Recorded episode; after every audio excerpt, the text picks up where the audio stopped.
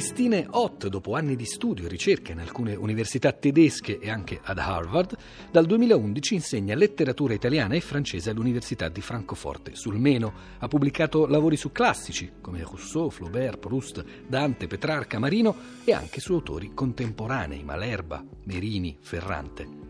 Su Montale ha scritto una monografia pubblicata alcuni anni fa da Franco Angeli, una monografia intitolata Montale e la parola riflessa. Proprio su questo l'ha sentita per noi Cristina Faloci.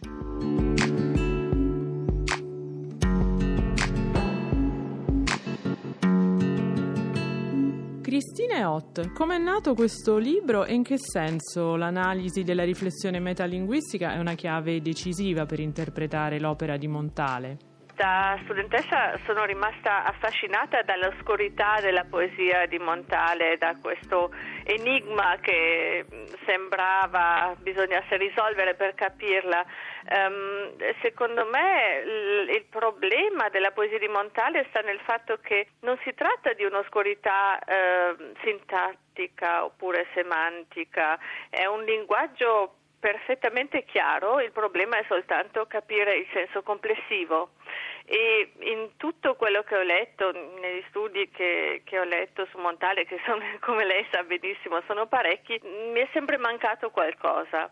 Avevo l'impressione che ci fosse un, un, una specie di filo conduttore che riuscisse a spiegare una buona parte della poesia di Montale che riuscisse a spiegare da dove tende, che cosa cerca e naturalmente grazie anche a studi autorevoli, per esempio quello di Niva Lorenzini, sono riuscita a, a, trovare il mio filo attraverso la poesia di Montale e questo filo è stata la riflessione sul linguaggio. Ho cercato di mostrare che Montale si stacca da questa antica immagine del poeta come poeta vate, come profeta che naturalmente era stata eh, incarnata ancora eh, da D'Annunzio che aveva ancora esercitata molta influenza però che viene anche ripresa in fondo da Ungaretti e da altri contemporanei. Quindi questa per me è la novità di Montale, quella di combattere con, con il suo stesso mezzo, il suo mezzo poetico, quello del linguaggio e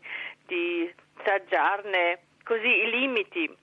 In questo senso uno scrittore, un poeta poco italiano, Cristine Ott. E allora come, sì, si, sì. come si, evolve nella produzione poetica questa parola uh-huh. riflessa, come recita poi il titolo del suo libro? Uh-huh. Sì, um, io ho cercato di mostrare che questa riflessione sul linguaggio che forse nelle, nei primi tre volumi è un po' più nascosta, che eh, si traveste in certe cifre, in immagini di paesaggi, per esempio nella seconda parte dell'opera, che dai critici poi è stata spesso svalutata anche ingiustamente, esce per così dire allo scoperto. E per questa analisi della seconda parte beh, sono stati importanti per me gli studi sulla decostruzione tutta, eh, sì, tutta la, la la tradizione post-strutturalista e questa visione del linguaggio che naturalmente mette assolutamente in primo piano l'arbitrarietà del linguaggio. Beh, per prendere un esempio dalla, dalla, prima raccolta dagli ossi di seppia, naturalmente il molto studiato e citato non chiederci la, la parola è stato studiato innanzitutto come un programma politico, cosa che sicuramente è anche giusta. Eh, la, quindi come un rifiuto di prendere una decisa posizione politica. Io però ho cercato di mostrare analizzando tutte le immagini che Montale usa in questa poesia, come anche quella dell'ombra ehm, riflessa appunto sul muro, che dietro c'è anche una riflessione sul linguaggio.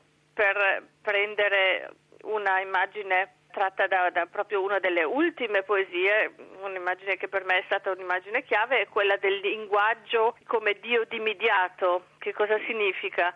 Secondo me significa che um, questa idea um, centrale ancora per l'Ottocento che vede il linguaggio come qualcosa di ontologico, cioè qualcosa che ha una esistenza in sé di per sé, che non è un sistema arbitrario di segni eh, fatto dagli uomini, viene appunto congedata. No? Si tratta, naturalmente il linguaggio rimane, rimane il mezzo per forza del poeta, però è appunto un Dio dimidiato.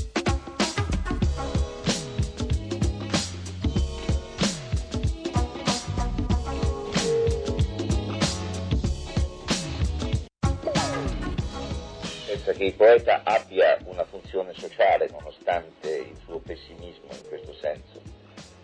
No, una funzione sociale no, certo, ma insomma eh, a qualche cosa serviranno senza dubbio perché la cultura, una cultura anche la cultura nazionale, diciamo così, dove se non avesse mai prodotto poeti sarebbe, sarebbe, veramente una cultura strana, non so, alcuni direbbero ammirevole, io trovo che sarebbe invece pochissimo ammirevole.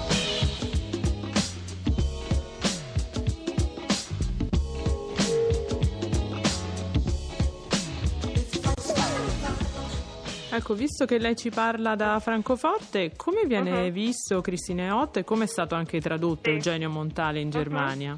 Sì, bisogna dire che non c'è una grande eh, tradizione di studi montaliani in Germania, ehm, forse proprio per via di questa resistenza, di questa difficile accessibilità. Montale però naturalmente è stato tradotto è stato tradotto anche piuttosto male, ci sono anche studi, in particolare uno studio di Joachim Schulze che parla proprio di come Montale sia stato frainteso in particolare da, da un poeta, anche lui, eh, Hanno Helbling, che veramente in, in, parte non ha capito, non, eh, cioè fa proprio degli errori di, di comprensione.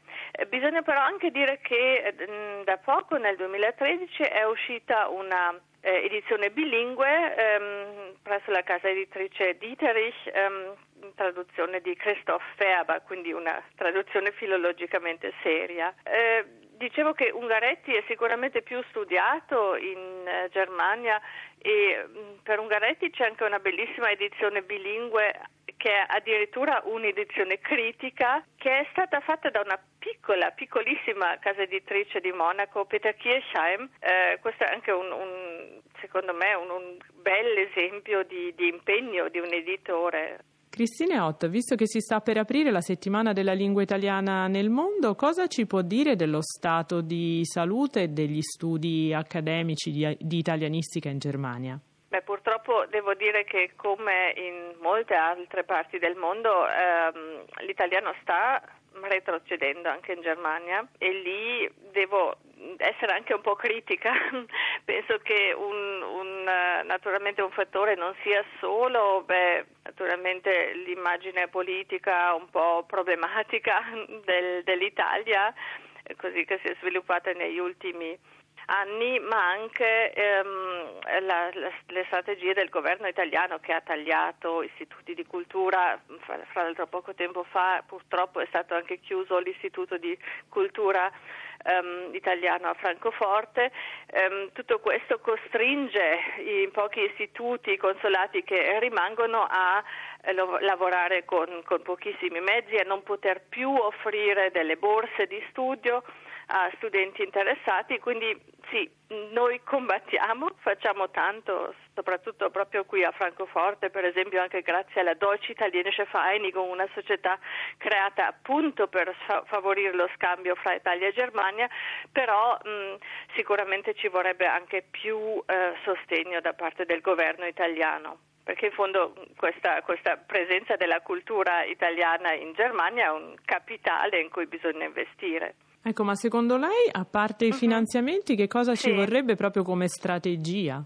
Penso che la strategia è quella che noi stiamo già seguendo, uscire dall'università, ehm, rivolgersi a un pubblico anche non accademico. Io le avevo anche già detto in un altro colloquio che uno dei miei altri interessi è ehm, la cultura culinaria, che è un soggetto non banale, perché anche questo è un soggetto che ha anche implicazioni sociologiche politiche. Quindi questo secondo me è importante, eh, portare questa cultura accademica fuori dall'università.